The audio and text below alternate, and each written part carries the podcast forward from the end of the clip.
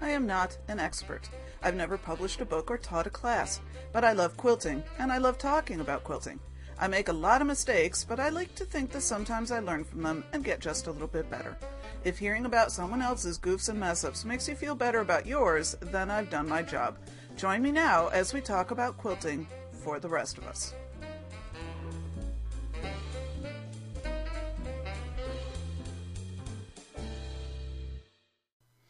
Hey, I'm Sandy, and I'm a quilter, and welcome to episode 132, in which I talk BBW and scrapitude. I am recording this episode on Friday, the 13th. Hopefully, that doesn't bode ill. I start out by saying thank you so much for listening. Um, thank you for all of the comments. I've got a boatload of them. I will do some listener feedback at the end of this episode because I know I wasn't able to get to it last time. So I owe you some, but I will. I'll get there. Um, I'm thinking this is going to be a slightly shorter episode. Um, I it hasn't been all that long since I recorded the last one, but I am going out of town this weekend, and I kind of thought maybe it would be nice to have this done tonight. This is Friday night again, Friday the 13th. Um, if I can get it done tonight, then on Sunday, when I get home from seeing my daughter at college, I will be able to purely focus on whatever quilting I can get done that afternoon and grocery shopping because we have nothing in the house. and a couple of kid updates quickly. I'll just start out with just a little bit of personal stuff, but not much. And um, the first one is that my daughter finally has a job. Woohoo! This has been a long time coming. Somehow, she has gotten to the age of 20 and better than a half. She turns 21 in February uh, without ever having a regular paid job. Now, she has had jobs, but they've been more sort of bartering system jobs, or she's done kind of routine, reg- I mean, regular volunteer work that sort of was a job. She just wasn't getting paid for it.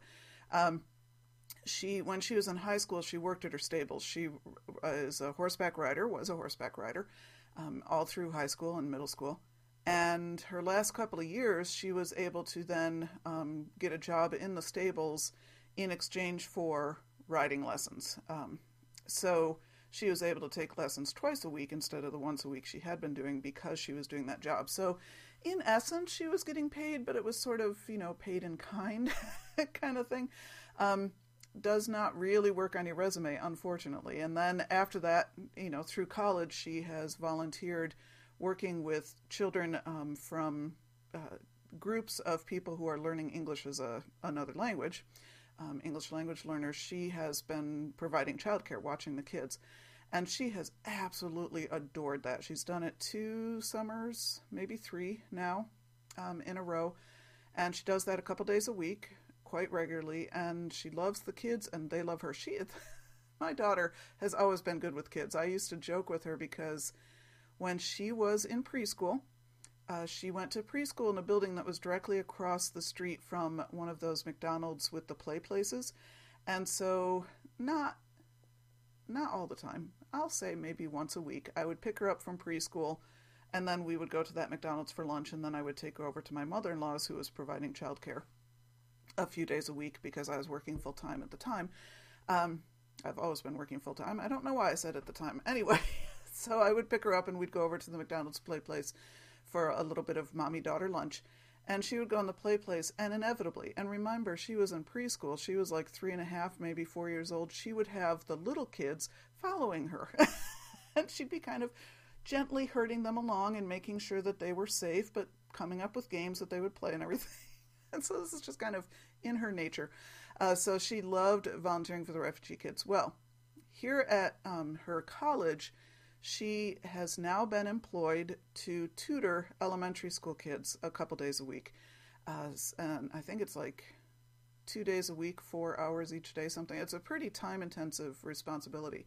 But she is thrilled. She actually wanted to do it last year, but her uh, course schedule wouldn't allow her to. She had classes during the times that they were had tutoring. So this semester she's able to do it. So she's really, really happy about that. She won't start for another couple of weeks, I guess. Um, that's predicated on whatever the elementary school schedule is, but she's really looking forward to it. And thank God she does actually get paid. So that'll be really nice. Um, I, am just thrilled for her. Um, I told her that I, we were tweeting back and forth today, and she said she had filled out the paperwork she needed in order to actually get a paycheck. And so I, I said, Oh, I'm so glad to know that you'll be um, finally a productive member of society. and she said, Mom, I've always been a productive member of society. I'm just getting paid for it now. Which, you know, is very true. Um, but in any case, so I'm, I'm thrilled for her. And I'm looking forward to going to see her this weekend because we're going to get to see her new dorm room for the first time and um, help her finish moving in. There were like she's got her refrigerator is hard for her to carry, so her father is going to take that out of her car and put it in her dorm room for her, and then we're going to take her shopping for some storage containers and that kind of thing. So looking forward to that. But we'll get back um, Sunday. Her college is about. Uh, about a three and a half to four hour drive for us, depending on how we hit traffic, because it's um, mostly expressway, but then the last 45 minutes is all a one backcountry road that you're on for freaking ever. And it's near Fort Drum, um, a military base. So a lot of times on that road, you can get stuck behind convoys that are only traveling like 35 miles an hour. So that, that's a little iffy. Um, but we're we're hoping to be back not too long after lunch on Sunday so that we can um, have the rest of the day because my husband has then got stuff going on for work all week the following week. So he really wants Sunday afternoon home to get some laundry done and that kind of thing. Um, but also this weekend, while we are away visiting my daughter and helping her finish moving in, my son is finally moving out and he is moving into his new apartment. He actually started the process a little bit today, but he's working tonight, so he wasn't able to really get it done. And then tomorrow is his, his big moving day. Um, and of course, he's taking quite a bit of the furniture out of his bedroom with him, so we're going to have one bare naked room by the time he's gone. Uh, I did walk him through the pantry today and a little bit in the basement. We had a couple of lamps and stuff that I'm letting him take that we weren't using anymore. Um, but I mostly wanted to make, I wanted to walk through the pantry with him to make sure I came home with some food left left in our pantry. You know, it's a little nerve wracking having a kid move out of your house while you are gone and cannot, you know, supervise. Uh, but I trust him. I mean, certainly he's a good kid. He's not going to take stuff that is valuable that we have not agreed upon. Um, and it, I've seen his new apartment. I went over with him yesterday so that I could take a look at it and see what kinds of things he might need. And it's a nice apartment. He and a friend of his, um, it's a two bedroom apartment, and it's actually sort of a townhome style, uh, which is actually what he was in in Buffalo when he was still up there. So he's really happy with it. Um, it's smaller than what he's used to, but I think he and he and his roommate will do fine in there. Um, and it's a nice area, so looking forward to him being all settled in there. And I'm sure I'll end up having to buy him some storage stuff too. So that is what's going on this weekend. Uh, yes, by Monday I'll have my house back. Um, you know, I I love my kids. I miss my kids, but I also kind of like my space, so that'll be nice. Um, so that's my my personal life going on. For a quick reminder, the Banned Books Week challenge is next week. Remember, no, I'm sorry. If you're listening to this, if I get this posted tonight, it's two weeks. Um, it's September 22nd is when it starts. So you've got um, about a week left to get your challenge projects done. I did have our deadline for my guild. If you recall, when I talked about this um, before, my guild was also participating, and our deadline was last Tuesday at our guild meeting. Uh, I had had a bunch of people say they were going to do it. By the time we had our show and tell, only three of us had done it. There might be another couple that come into the library um, after guild meeting. I don't know, but the, the people who did it loved doing it and did great stuff. I mean, they were really fun. And um, there will be pictures on our guild blog, which I will link during Banned Book Week. Um, I'll make sure I get it linked to my blog so you can see theirs. The interesting thing that you might want to know is that um, Kate from my guild, the one that I'm co hosting this challenge with in my guild, she's the librarian at the local library where we're displaying our quilts she when she heard that I had a Flickr group for this, that Tanisha and I have a Flickr group, they have a big um, flat screen wall mounted TV that sits right behind the library desk, and it you know just shows kind of it's a running scroll of announcements and highlights of things going on at the library. And she turned to me and she said, "You know what? If you give me that link to the Flickr group, I would bet I could probably run a slideshow on that big screen TV. So here's the deal, listeners. You might all be on view for all of Ogden Library to family to see. That would be, I would, oh, what a thrill. um, to go into a library and, and see the Flickr group pictures going behind the desk. That would be really fun. So be thinking, be creating, and be ready for Banned Books Week challenge. And remember that Tanisha and I will have some giveaways going for that. So really excited about that, and especially excited that I've already got mine done, but I'm not going to post the picture of it until Banned Books Week. The other announcement, and the main reason I wanted to do an episode tonight, if at all possible, so that those of you who do actually listen to podcasts like the second they get posted, Noni, not that I'm mentioning any names, uh, I wanted to make sure before the weekend started you all knew about the Scrapitude Mystery Quilt. This is something I had meant to talk about in previous episodes, and I just kept blanking on it. Um, only because, you know, it was summer, and we all know what my summer was like. I did launch it officially on my blog this past week. So there are two blog posts about it at the moment, uh, specifically about Scrapitude, and then I'll talk about another post I just made today. The Scrapitude Mystery Quilt, if you recall Charlotte from my guild, the one we call the Scrap Queen, I interviewed her in episode 51 and then did a longer interview with her in episode 92. We badgered her after we a bunch of us in our guild had done um, Bonnie Hunter's Easy Street Mystery Quilt, including Charlotte.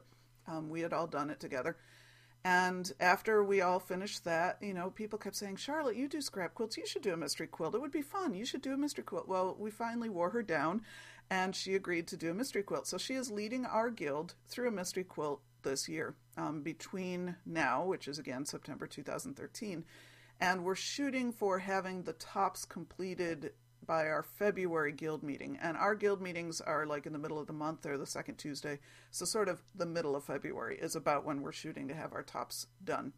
Um, she is going to give us a step every month at our guild meeting, except for December. Um, and that's specifically because December is very busy for everybody. So, she's going to give us another clue. She gave us our first one in September. She gave us another one. She's going to do another one in October and November. Then we'll have a brief hiatus.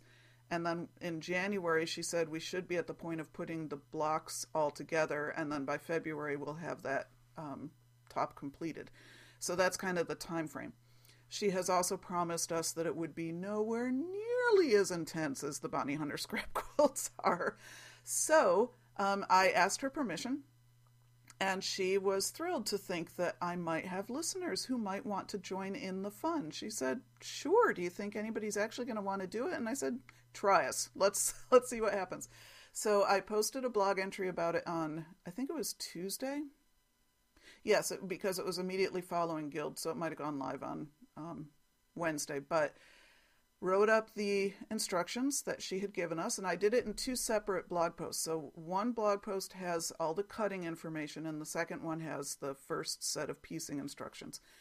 And almost immediately, I've lost track. I think we're up to about 15 of you all have said you wanted to do it, um, which is very exciting. And I know the Flickr group that I've set up for it, um, it also has 14 members besides myself at the moment. And so the first day that I posted this thing, um, the blog post, and within a minute and a half, I kid you not, about four people had already said, I'm in, I'm doing it, I'm in. And so I emailed Charlotte and said, okay, just wanted to let you know, early returns. you got four people doing it. About an hour later, Charlotte, you're up to eight people doing it. And then the next day, Charlotte, we're up to about 15. she is thrilled. She is thrilled. Um, she, she's a very humble woman. And the idea that so many people would be interested in, in doing this has just kind of floored her. So that's been a lot of fun. I've really appreciated um, being able to share that with her. I am, like I said, I'm posting the steps on the blog. Now, here's the thing that I just need you to keep in mind as we go through this process. This is Charlotte's first ever mystery quilt. Um, she is a gorgeous scrap quilter. Oh my word, she does beautiful, beautiful work. So if if this mystery quilt turns out even half of what she normally does, I'm excited about the possibilities. Uh, but this is her first mystery quilt, and additionally, it's my first time interpreting somebody else's directions for public use. So she stands up and she explains to us verbally, and I'm, you know, using my thumbs and my phone to quickly take notes into my NoteSpark app. And then I get home and I try to then write that out in a way that will make sense to people who weren't actually there. So, all of that is to say, please be kind. if you decide to do this, be aware that there is some margin for error here because neither of us has ever done this before. Um, if you have a question about a step, ask me. If it's something that she covered that I just neglected to put into the blog post, for example, yes, it's your two and a half squares that need to go into those four patches. That was the catch um, this past week, but I did fix it in the blog. So if you're just going to the blog now, it's correct. It was not really that clear uh, when I first posted it. So that was something I could fix. If it's something that I'm not clear on, then I will go back to Charlotte and ask her. Uh, so there might be a little bit of lag time between me being able to get that information if you have a question.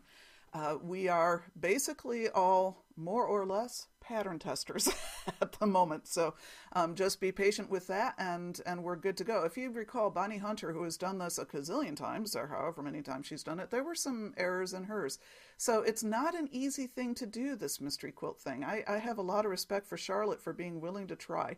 Uh, and it's been fun, you know, just what little bit I have not gotten very far in mine, but it's been a lot of fun even in our guild.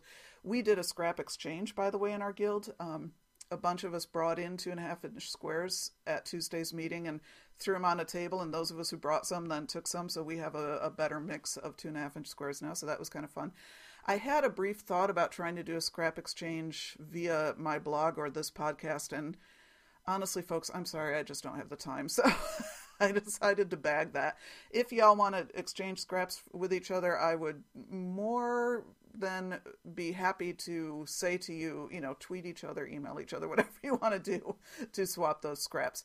Um, however, most of those of you who have joined in have said, I've got a boatload of scraps I need to just use. So I'm not sure swapping scraps is going to be the, the big issue.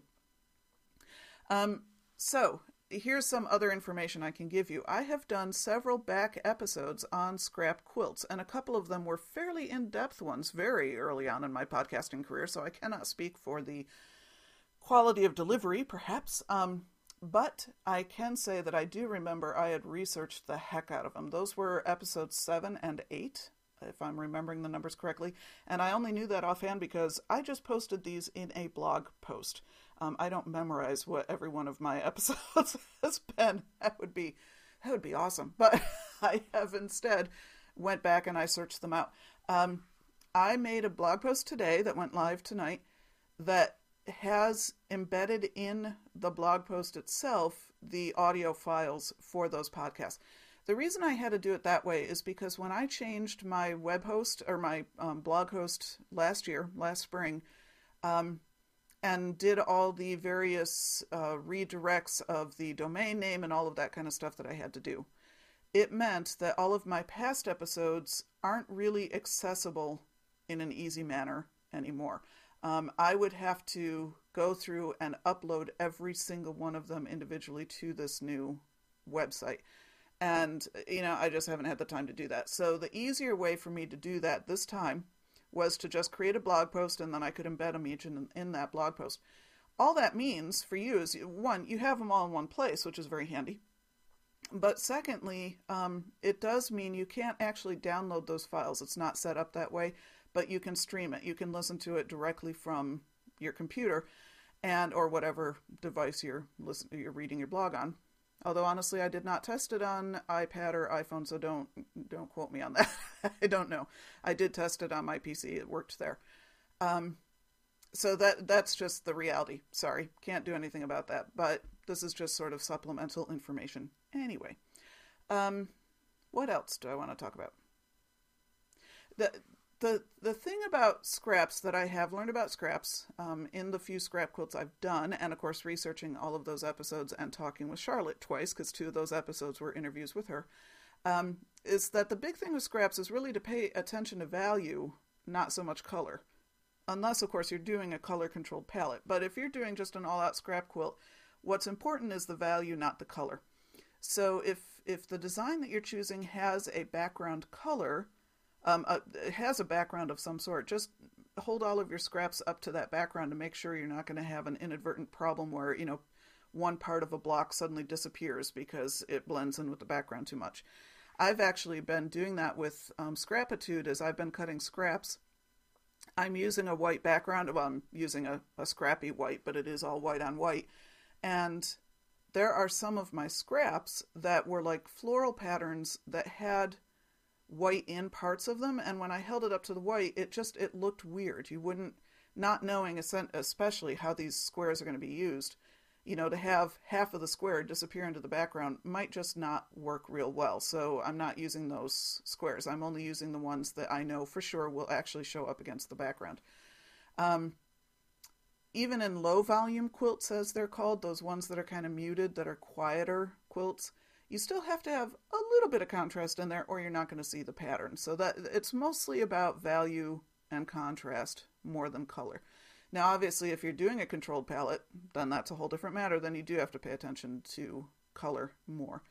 Um, so on Scrapitude, here's been the, the debate and the conversation on Twitter as we've been talking about this is whether or not to go full out scrappy or controlled scrappy, the controlled palette. Um, so far, from the people who have been tweeting about it, there does seem to be kind of almost an even mix, although I would say it probably tips more in the favor of the full out scrappy. Um, for example, Daisy of Very da- Lazy Daisy Quilts. She is just now finishing her Everything But the Kitchen Sink string quilt, which originally had another name. I'm sorry, I think it's Riot, but I'm sorry, Daisy. Now I'm always going to think of it as the Everything But the Kitchen Sink quilt. Um, it's a gorgeous, gorgeous quilt. Oh my word, Daisy. It's a beautiful quilt. Um, and it would almost completely convince me to go full out scrappy. Uh, but the problem is her string quilt, the it's strings, so those scrappy pieces are very very skinny. Um, you know what I'm cutting are two and a half inch squares, five, uh, four and seven eighths, and five and some something. I don't remember the exact measurements offhand. So they're bigger so I can't get away so much with saying, "Oh, well, it'll all disappear." I mean, Charlotte keeps trying to convince us of that every time we talk to her about, well, what what kinds of scrap should we be choosing? Because there are a lot of people in our guild who are surprisingly uncomfortable with the idea of scrap quilts. Um, not, I mean, they love scrap quilts. They love seeing other people's scrap quilts. We all love Charlotte's scrap quilts, uh, but to do it themselves, you know, and and this is where I struggle. Is like I'm not sure you know, do I really want a batik next to a Civil War repro? I mean, it's those kinds of questions. Is that really going to work? And it, it's an individual um, thing. Everybody's going to come up with their own answer for that. Um, there are some on Twitter who seem to be going more controlled scrappy, having a certain color palette, certain color scheme. Normally, that does really appeal to me, and, and I, I did spend some time kind of looking at my stash and wondering, particularly, you know, do I have a lot of one color that maybe I could knock off a lot of that in the scrap quilt. But I was thinking, boy, that's going to involve a lot more cutting because mostly what I'm using are two and a half inch strips that I've got in my strip stash. Even so, I could still do a controlled color palette. Um, but you know what? I did that when I did Easy Street. My, it was a very controlled palette in there, and I didn't like my results in Easy Street. So, you know, just doing a controlled palette for me anyway does not guarantee that I'm going to like my results. So I think as I've been debating this, I'm going to just go full out scrappy and just see what happens. I, I told Daisy, because she was really egging me on on the full out thing, I told her that if I hated the results, I would just mail her my finished quilt and she could figure out what to do with the dang thing so I wouldn't have to keep looking at it. So we'll see. You know, I'm willing to I'm willing to try it. I'm willing to see what happens. Um, I'm curious, you know, what what are you? If I asked you, you know, if you decided to do a scrap quilt or if you have done a scrap quilt, are you a full out scrappy person or are you a controlled scrappy? Um, controlled palette scrappy. Uh, do you throw everything but the kitchen sink in there, or do you tend to choose within certain criteria? And if so, what are your criteria? So I'd be really curious to, to get sort of a straw poll out there of my listeners. What do how do you approach scrap quilts? Um, I do also, and, and any tips that you might have. If you've done scrap quilts and you have found that some things tend to work better than others, you know, please lay it on us. Again, all of this really is personal preference. There are people that love scrap quilts that I look at and think, hey, I could not have that in my house. And then there's ones I've looked at and loved, and other people have been like, "What are you nuts?" You know. So it's it's all very personal preference, obviously. Um, and I am posting a link as I as I was kind of trolling online for pictures of scrap quilts for me to try to assess which ones tended to appeal to me more, and found out I really don't follow any patterns in that. I like you know everything pretty much. Um, for me, the the mind uh, just to digress. For me, the main criteria in what makes a difference to me about whether I love a scrap quilt or can't stand a scrap quilt is whether there's anywhere for the eye to rest. I am not a big fan of the super busy scrap quilts. I know some people love them. I'm not saying there's anything wrong with them. I'm not saying you shouldn't do that. You know, if that's what you love, do it. For me, I need somewhere for my eye to rest. I need that consistent color, maybe that that floats through. Like there's somewhere, I don't even know the name of the block. I'm sorry, but it's it's a very busy quilt overall. But then there's just this little tiny square. I would say it probably now. I'm only looking at a picture, so it's all out of scale. But I'm saying that square might be at most two inches um, square that kind of runs through the quilt. And one of them that I saw, I've seen this design done a few times, but one of them I saw that square was red. And every other color was in there. But just that one line of red squares throughout made that a wonderful quilt for me. It's it's all for me about what where is that one place my eye can lock onto and say there's the consistency in all this scrappy. scrappy. So that for me seems to be the difference. Um, and that's why I chose to do on my scrap quilt a white background. And I also love the white background. I, it's a very fresh um, look for me. Um, I would say modern, but you know, white backgrounds have been around since quilts have been around. So I would say, you know, that to me does not necessarily say it's a modern quilt, but white backgrounds are pretty big in the modern world. So, in any case, um, if you you know give us your thoughts about scrappy quilts, what works for you, what doesn't work for you, any tips you'd like to have.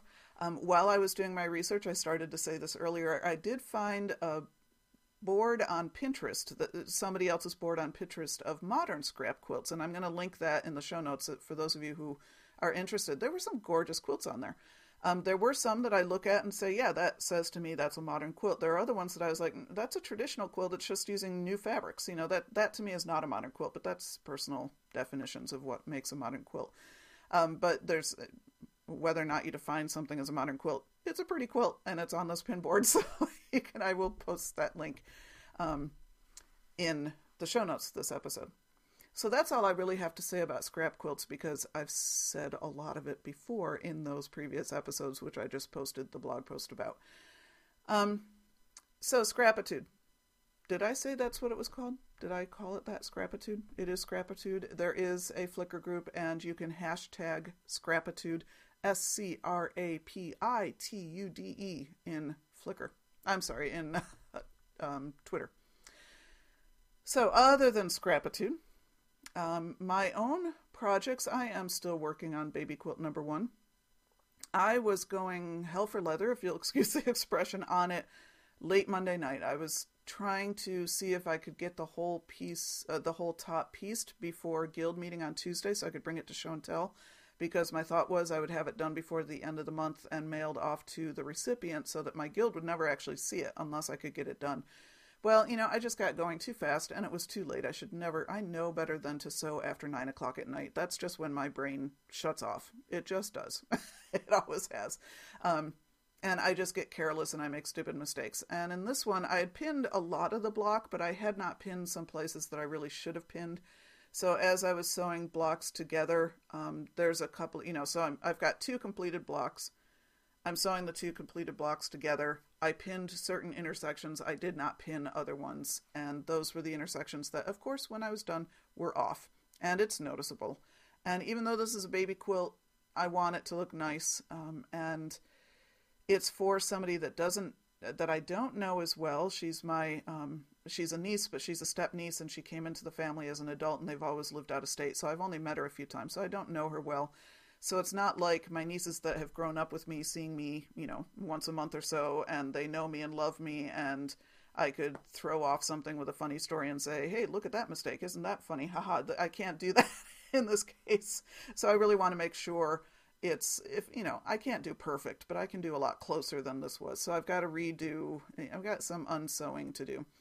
Um, not too much. I mean, it's not going to take me that long to go back, and it's not every set of blocks, but it was a few of them. So I need to go back and redo that and then take my time and slow it down and redo them. Um, then the other thing I'm going to be doing this weekend is starting my hand embroidery block of the month, if that's what we're calling it. I don't know what we're calling it um, officially for Guild. There were several of us. I think I talked about this in, in my last episode but there are several of us who wanted to learn more um, hand embroidery, hand stitching. And so Janet from our um, guild is going to lead us through a monthly um, embroidery thing, whatever we call it. Now, she has called it Seamly Stitching, Seamly spelled S E A M L Y. And so we've got the first three stitches we're going to be doing this month for our next guild meeting. And she gave us a couple of options about projects we could do, um, create for ourselves to do these stitches every month. And what I've decided to do is kind of a long tapestry thing, which was one of the ideas she had told us. And when she'd originally described it, I was like, ah, I don't want to do that. I want to do, you know, some other kind of project. But then when she brought in some pictures of what this other person had done, and I immediately remembered some of my earlier hand dyes that I called tapestries. They're very long, narrow, and they um, they're not ombres because they're not a single color. They kind of go from one color to another throughout. And so I'm going to cut one of those into, um, I think, a six inch wide slice, and then just stitch through it um, horizontally.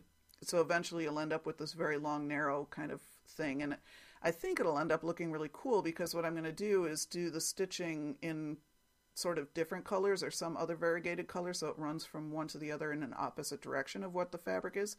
Um, very hard to describe, and honestly, I don't know if I can pull it off because it depends on what happens over the next few months that we're doing this. I did buy myself what's called a scroll frame. Um, for those of you who have ever done any cross stitch, you probably are aware of the scroll frame. Uh, for those of you who aren't, we're all kind of used to seeing the big hoops, you know, because they're similar to what we use for um, for quilting. Um, for hand stitching, they're smaller, but you know, it's round. It's a hoop.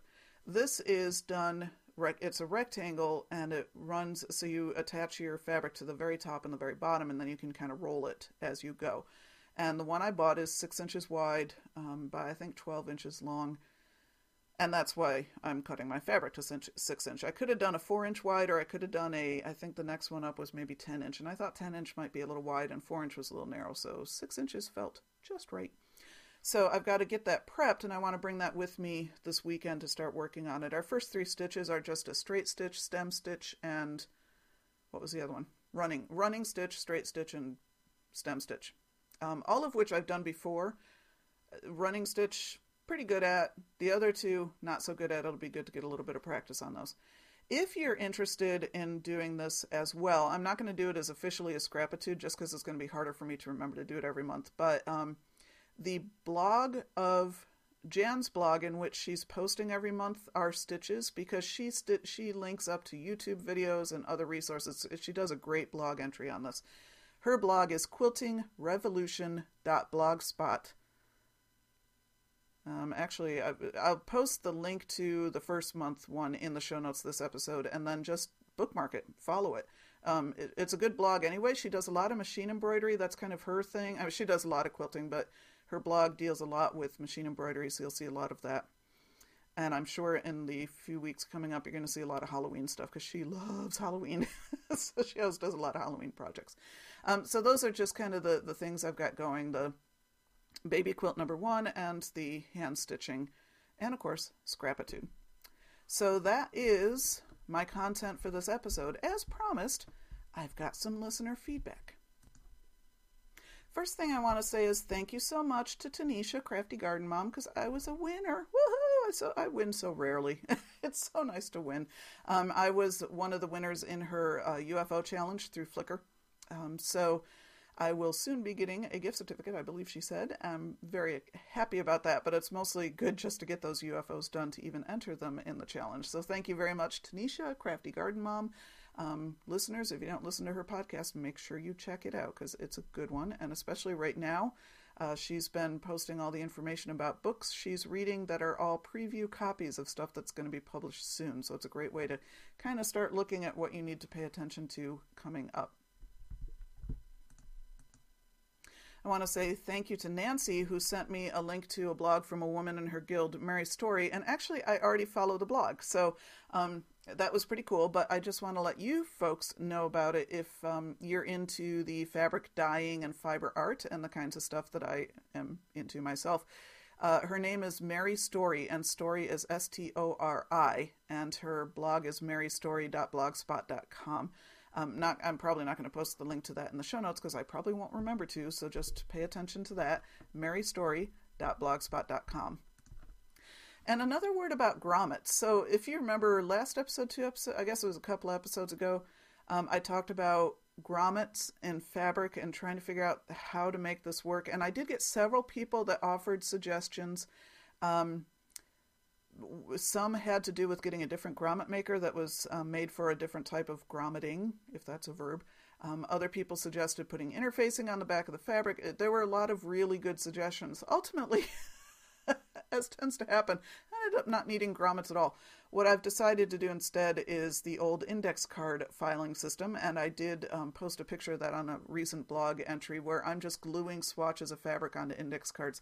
Because my issue with the, the reason I wanted the grommets is I was trying to figure out a way I could do samples of my fabric in an an easily flip throughable way, some way that I could just quickly kind of flip through a bunch of fabrics to get to the color I really wanted to get. A notebook would be too hard to keep organized and reorganized as I create more and more swatches as they go. Plus, it just kind of gets messy and wet. Um, so I was I was really kind of struggling with how to do this best, and ultimately decided, you know, the old index card filing system was probably what was going to do for me.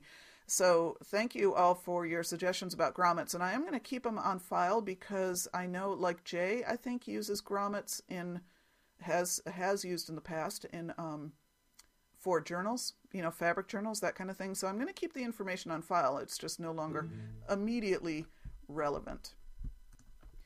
Okay, I'd also talked about needing help on figuring out how to um, keep track of my fabric samples while I was in the process of dyeing them. So, for example, like last week, I was doing experiments in green, different combinations of different colors to get see what kinds of greens I could come up with.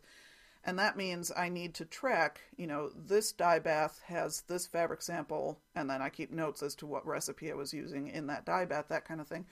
Um, Kitty had emailed and suggested safety pins uh, where I make safety pins chains. So, like number one would have one safety pin, number two would have two, and number three would have three.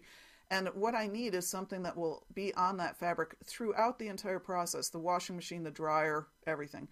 Um, what I ended up doing, I, I kind of was pondering that whole safety pin thing and thinking that might be sort of the direction I was going, but it wasn't 100% there until I found on Home Depot, and I haven't been able to buy them yet because they apparently aren't in the store. I have to order them online. Numbered key tags. These are tags that are made to go onto keys for like landlords, you know, or uh, places that have a bunch of cars, you know, fleets of cars or whatever. And it's just a white plastic tag with a number on it. And so I'm thinking that would be what I would want for the dye bath because the plastic will hold up to the water. I don't care if it stains, you know, who, who cares? But the numbers then I could track to um, my notes.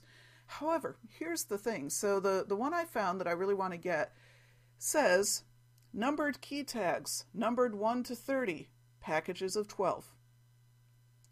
Just let that sink in for a minute.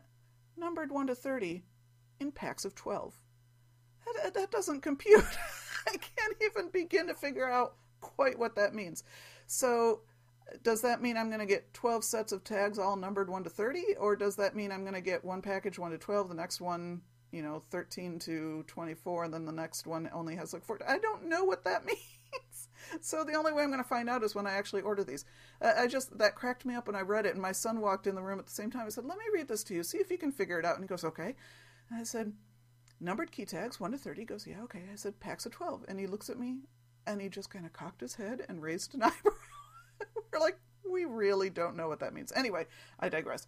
So thank you, Kitty. You've got me kind of on the right track. You were the one that sent me down that line of what can I pin to this fabric that will stick with it. So uh, thank you for that. I want to say thank you. Oh, by the way, my sister Diane, who commented, who said she is going to do Banned, Be- Books Week challenge but it will have to be a very mini quilt if she's going to get it done on time since she is, quote unquote, not a quilter. She keeps saying she's not a quilter, um, and yet she has already made a quilt. She made a baby quilt for my niece, so we'll see if she stays not a quilter. Okay, and thank you to Tammy and Gail and Shelley and Pat and Lori and Diane, different Diane, and Pam, Colleen, and Daisy, very lazy Daisy, who are all in on the mystery scrap scrapitude. And um, that doesn't count the people who told me through Twitter. So there are a bunch of you who are doing it, and more are welcome to join. Again, I've only posted the first step so far, and the next step won't come until the middle of October. So you've got some time to catch up. And in fact, I need to catch up. So um, you're all welcome to um, play along. I want to uh, say thank you to Ginger Kitty, who I've heard from once or twice before. Not very often, Ginger Kitty. You need to talk to me more. Uh, she said she loves the stories and life part of quilting podcasts. Uh, she says, as a mother of one three and a half year old boy and a full time biologist, it somehow makes me feel better to hear how others find balance in their lives. Um, I also think that for many of us, podcasts and our online friends have taken some of the in live friend roles that used to be more common. Not that I suggest we give up all our warm and breathing friends, but it can help bridge the gap for some of us. Nobody in my social network really is into sewing or quilting, so tell us about your life and struggle with adult kids. I can't even imagine that far ahead, but I'll stash the information away. So, yes, Ginger Kitty with your three and a half year old son, eventually they do move out and they take half your furniture with you, with them. So, that's what you have to look forward to. Um, I do think for those of us, especially the, you know, those of us who do tend to, for example, work at home or are stay-at-home type parents. Um, it's it's hard sometimes to find those social connections, and the online world has really opened that up for us. So I appreciate my online friends and my in-life, real warm and breathing friends. Um, I am pleased to hear that Ethel has signed up for the Craftsy class with Carol Ann Waugh. She is responding to that episode 129, in which I did the interview with Carol with Carol Ann Waugh. Um, she is uh, Ethel is already working on her stitch Bible. She says, "Luckily, my Bernina only has 85 different stitches. Of course, I will also make one for my Singer machine and my embroidery machine." Um, and then she talks about how useful it is to have that stitch Bible, and it really is. So, thank you for your comment, Ethel. Okay, the other Daisy, I believe this is the other Daisy, the one who just recently broke her wrist. I'm so sorry, Daisy. I hope you're getting better fast. Um, she comments on um, episode 130, in which I give a long overdue update. Based on what I've read about dyeing yarn with Kool Aid food coloring, I think it would only be color fast on animal fibers since it's an acid dye. It'll stain your favorite cotton shirt in a heartbeat, but might not work as expected on cotton fabric, might fade a lot when rinsed, and so on but for something that won't be washed, it'd be neat to experiment and see what happens. Um, even on wool, etc., the food dye yellows in particular aren't very light fast from what I've been told, but haven't tried them myself. Um, was leery of trying after I heard that, and then she says, Please excuse the zillions of typos. My wrist is in a splint, which is making typing an adventure, and I have to hand it to you, Daisy. You typed a lot with your wrist in a splint, so congrats on that thank you for uh, to Kelly Five, who does. She was one of the ones that talked about the interfacing for the grommet, so I appreciate that um, that clue. And Quilton Jenny and um, Liz, who told me how to pronounce her name. and of course, Very Lazy Daisy all had comments on Kool Aid dye. So if you're interested in that, make sure you go to um, the comments to episode 130, in which I give a long overdue update and read everybody's comments.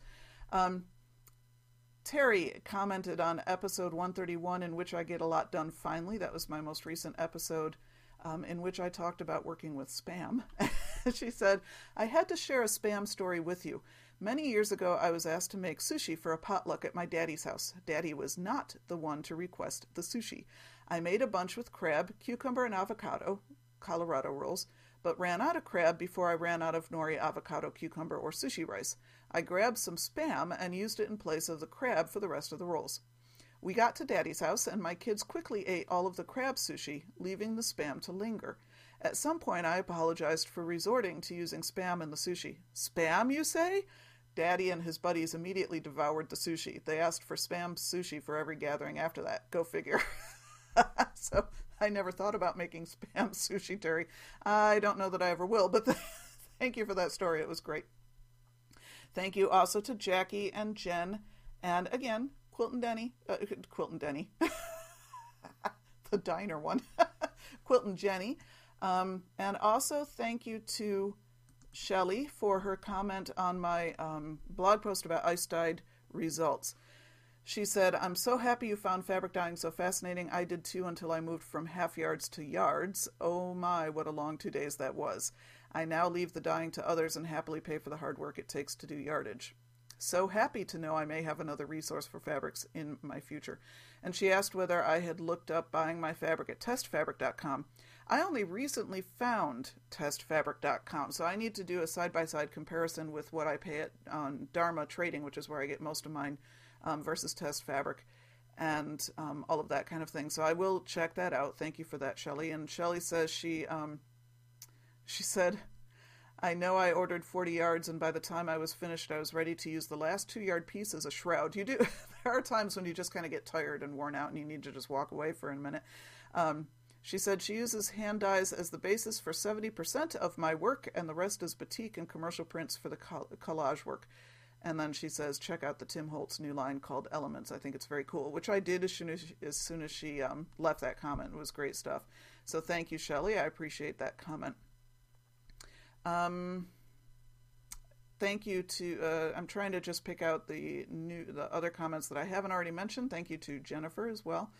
Um, a lot of people told me what they were going to be working on during LDSI, because again, remember, I didn't do listener comments last time. Uh, Terry loved the color magnet effect on the onesies, particularly the yellow one, because the results were a bit su- subtle. She says, It makes me wish there were a baby coming to our family, but she will tuck this idea away and wait until the proper time. Um, and June says, I don't know. Oh, this was on my LDSI recap blog post where I posted all the pictures of everything I had done uh, on LDSI um, I had one of the things I finished was my Project Hope online quilt, and she says, "I don't know if I should say your artist statement is perfect for the project or the project is perfect for your artist statement." Very nice. Thank you for that, June. I, I do appreciate that, and you know it's interesting. I could say that about a lot of the, the quilts that were posted in the um, Project Hope online quilt show. If you haven't been to that Flickr group to look at those quilts, you really should. They are very moving and really wonderful work. Really wonderful work. I really enjoyed seeing what everybody um, posted there. I want to also say thank you to Gretchen and Lori, different Lori, Carol, um, and Terry. Again, I'm sorry. I'm trying not to mention. A lot of people comment, but you've already commented before, so I'm trying not to say your name again. And I'm I missed. I said Terry again, um, but I did want to say a couple people said when I posted about my new lights in my sewing room I'm going for the single ceiling mounted fixture and a whole bunch of floor and desk lamps to really, really good can lighting that's all daylight colors has been a huge difference in my life. And somebody did say it would be interesting to see if I have the same problems with seasonal affective um, disorder this year that I've had every other year. Whether somehow having these lights in, because this is my home office, um, so I spend a lot of time in this room. It's both home office and sewing room. So having the new lights in here might actually make some uh, winter a little bit better. Um, okay, and thank you to everybody who posted, who left comments on my blog about spinning. Uh, but Jill said, So Sandy, who doesn't knit, is looking at spinning. I see knitting needles in your future.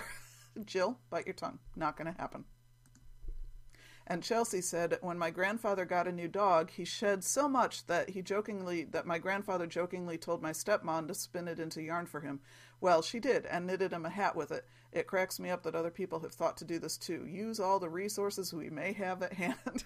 So yeah, Chelsea, every time I sweep up my golden retriever's hair, I keep thinking I really should take up spinning. It just should happen.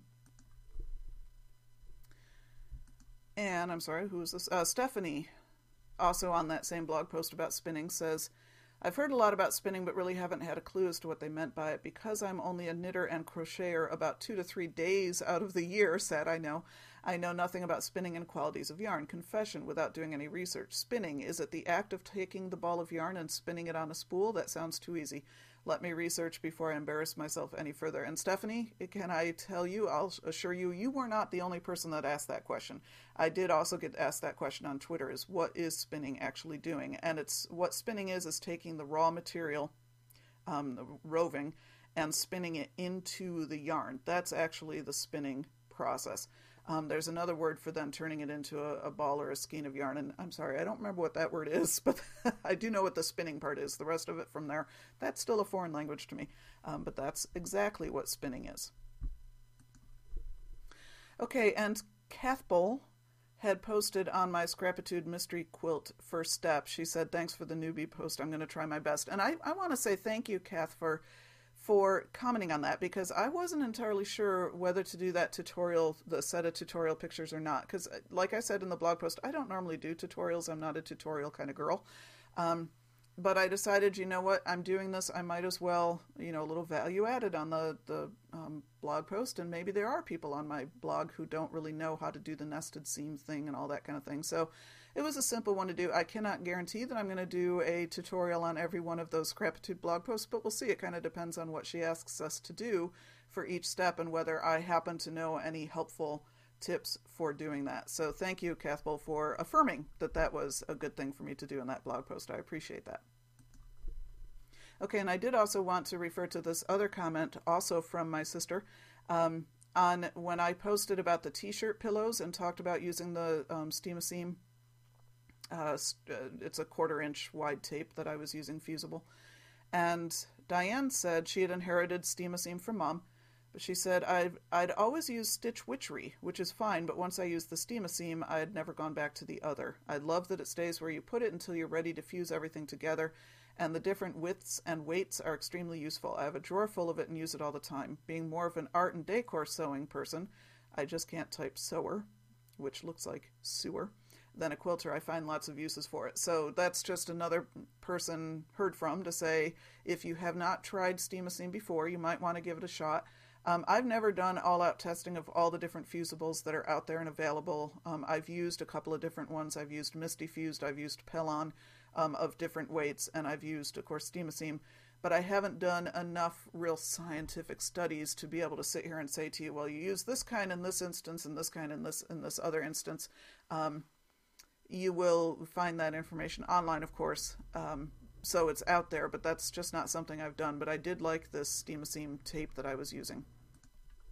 And then I just want to say thank you so much. I've got a boatload of new subscribers to the blog by email, and I had been reading everybody's name, but it, there's like 30 names. So I really appreciate everybody that has subscribed by email. I do think that's probably the easiest way to um, read a blog. I subscribe to a few blogs by email. Um, and you know that way you know you're seeing it immediately you're getting it right in your email it makes it easy to read it's kind of fun to do so um, i appreciate everybody who has done that and I keep saying that, you know, I'm not going to keep blogging as often as I am for weeks to come, but it's still, it's keeping up there. I guess Charlotte gave me some stuff to do, so that's been good. So thank you, everybody, for all of your comments. I really appreciate it. Um, again, I'm away this weekend, but back on Sunday and hoping to make some progress in Scrapitude. I am going to try to do a Scrapitude Linky party. I'm shooting for Tuesday um, next week so that people who are doing Scrapitude can post on your blog what you're doing and then link up to my blog so that everybody can see what's going on.